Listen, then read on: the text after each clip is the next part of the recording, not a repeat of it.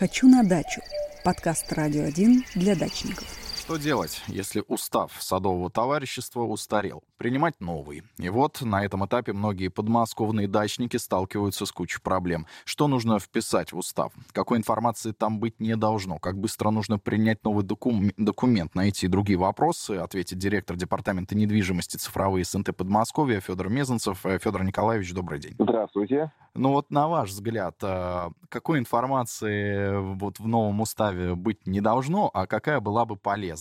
И вот сроки внесения каких-то изменений, скажем. Ну, э, успокоим наших дачников. Во-первых, э, не каждый дачник должен быть юристом. Mm-hmm. Для этого есть председатель правления и активные жители, которым интересен э, документ. Потому что устав определяет во многом э, жизнь СНТ. Но если раньше этот документ был формальным, абсолютно, учредительный документ, таким же, как свидетельство о регистрации юридического лица или Е Г Р Н. Ну, выдали и выдали, зарегистрировали. То сейчас устав становится документом рабочим, в котором прописываются особенности хозяйственной деятельности СНТ. У одних привыкли платить взносы с участка, у других с квадратного метра. Третьи предлагают установить скидки при оплате взносов. Вот теперь это все рекомендуется указать в уставе.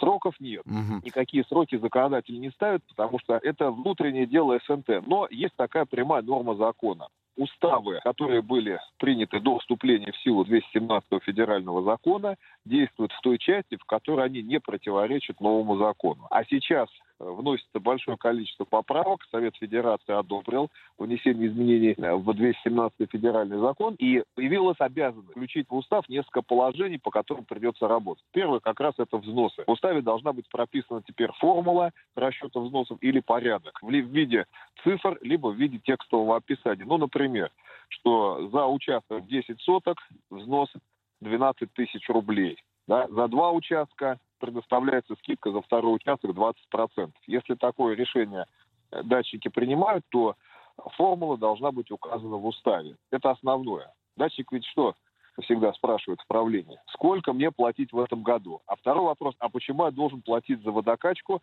если у меня на участке общая скважина? Вот чтобы таких разногласий не возникало и все было прозрачно и понятно, в уставе рекомендуется эти позиции указать. Но э, дело в том, что устав принимает общее собрание. Некоторые дачники уже провели свои собрания в этом году. Поэтому процесс подготовки документа может занять определенное время. Мы рекомендуем в этом году заняться подготовкой нового проекта устава, нового текста.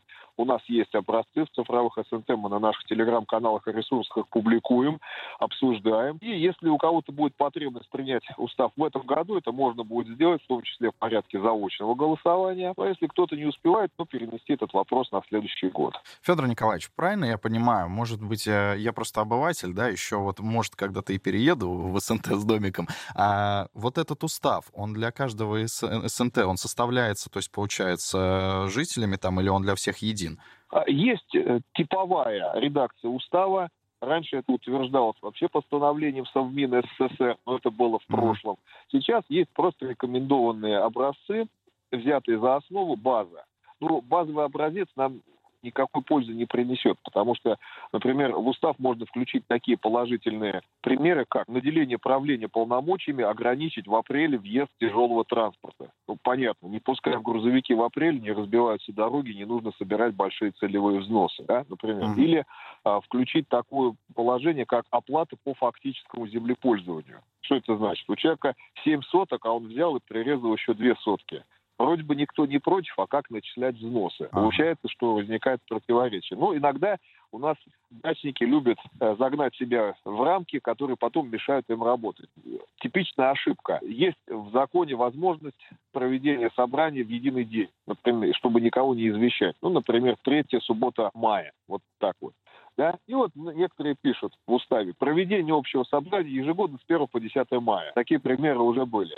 На майские случилась холодная погода, дачники не приехали или там председатель не смог по какой-то причине приехать. И тут возникает коллапс. То ли собрание состоялось, то ли не состоялось. Это порождает массу судебных споров в отношении неплательщиков, которые говорят: а вы неправильно собрание провели, у вас вот так написано в уставе, а вы сделали по-другому.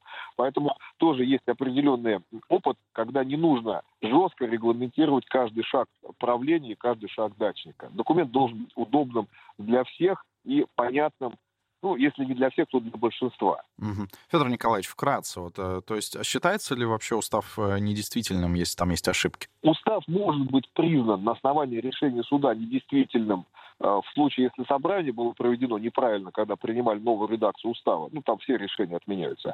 Либо могут, устав может быть признан недействительным частично, если положение устава противоречит а, нормам законодательства. Ну, например, да, если владелец участка а, не обрабатывает свою землю, то а, правление получает право спилить все деревья на этом участке. Это незаконно.